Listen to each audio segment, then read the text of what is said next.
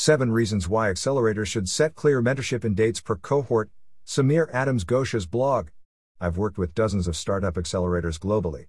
Not all accelerators operate the same, but at least some assign one or more mentors, or advisors or coaches, to their cohort startups for the duration of their program.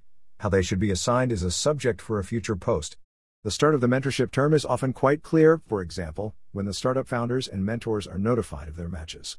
Although sometimes this is also not clearly done, or perhaps those who are not matched do not get notified at all. However, more often, the end date of the mentorship term is not clearly communicated. This post outlines the seven key reasons why the mentorship term end date should be clearly defined and communicated by the accelerator. 1. Forever is unsustainable. Hopefully, this goes almost without saying. Unless an accelerator feels it has an endless supply of quality mentors, it probably wants to ensure its mentors don't get fully booked up forever, or they won't be available for future cohorts and startups.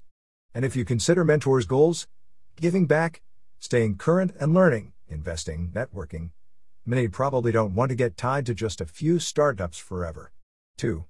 Awkward. If the mentor is unclear about the end date, it gets awkward. Should they continue to take inquiries from the assigned founders, does the accelerator want them to? If not, then how slash when does the mentor indicate this? For founders too, is it okay to continue pinging their mentors? They don't want to impose. 3. Too early. Even worse, without a clear end date, mentors may stop supporting their startups too early. Either they think it should end earlier than it should, or perhaps they think it needs to phase out over time, so they start early anticipated a ramp down period. 4. Fizzle. Without a clear end date, things, the relationship, the perceived value, the relationship fizzle to an end. It provides no event to reflect back on all that was accomplished together. 5. Undefined expectations. Without setting clear expectations up front, you risk disappointment. Perhaps founders feel they now have a lifelong mentor. Remember, founders may feel they have paid the accelerator for their program. Even if the accelerator invested in the startups, they feel they gave equity in exchange for dollar and the program, which includes, often in a significant way, mentorship. They may feel the equity is forever and so should be the mentorship. 6.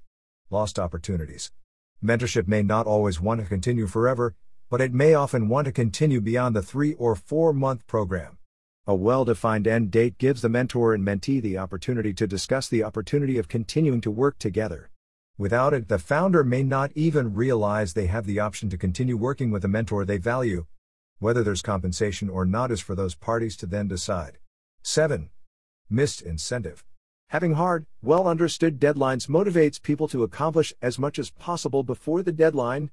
Give founders and mentors the added incentive to ensure they achieve as much progress as possible. Hopefully, accelerators will now appreciate the need to define and communicate specific mentorship end dates. When considering when to set those dates, probably consider that many startup founders can benefit from mentor help during their fundraising for a period after demo day. But also consider when mentors will need free time for the next cohort, perhaps even with a break in between. Samir is a full time tech startup mentor based in Silicon Valley and runs SDACM Stackem, an online peer community for other startup mentors, including advisors and coaches.